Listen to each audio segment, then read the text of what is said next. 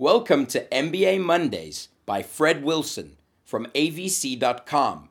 Read to you by Rafe Kasu from talkshoot.com. Post 25 Opportunity Costs.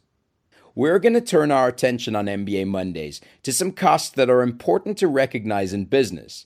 First up is opportunity cost. Opportunity cost is the cost of not being able to do something because you're doing something else. These costs don't end up on your income statement, but they are expensive, particularly in a small business where you have very few resources.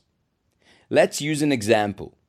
Assume you have three software engineers on your team, and you commit to building a new product that ties all three of them up completely for six months. Not only do you commit to build that product, but you sell it in advance and take a deposit from your customer to fund the development. And then an even bigger opportunity comes your way. You have been invited to build a version of your product that will ship in a hot new device that a major computer company is making a big bet on. But you can't take on that project because your team is tied up on the first project.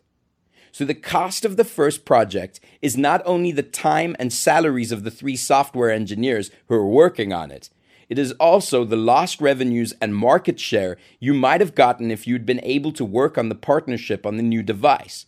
That is your opportunity cost. The problem with opportunity costs is that you can't predict or measure them very well. They become painfully obvious in hindsight, but not at the decision point when you need to know their magnitude. So, what do you do about opportunity costs that are out there but you can't see or measure?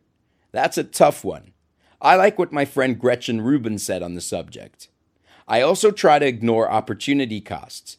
I can become paralyzed if I think that way too much. Someone once told me of my alma mater the curse of Yale Law School is to die with your options open, meaning, if you try to preserve every opportunity, you can't move forward. So, my advice is to understand the concept of opportunity costs, build them into your mental map, but don't focus too much on them. If you can, try to build some flexibility into your organization so you aren't completely resource constrained. That'll reduce opportunity costs.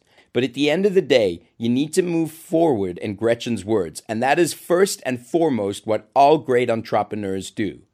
That was Post 25 Opportunity Costs. Thanks for listening to MBA Mondays by Fred Wilson from avc.com, read to you by Rafe Kasu from TalkShoot.com.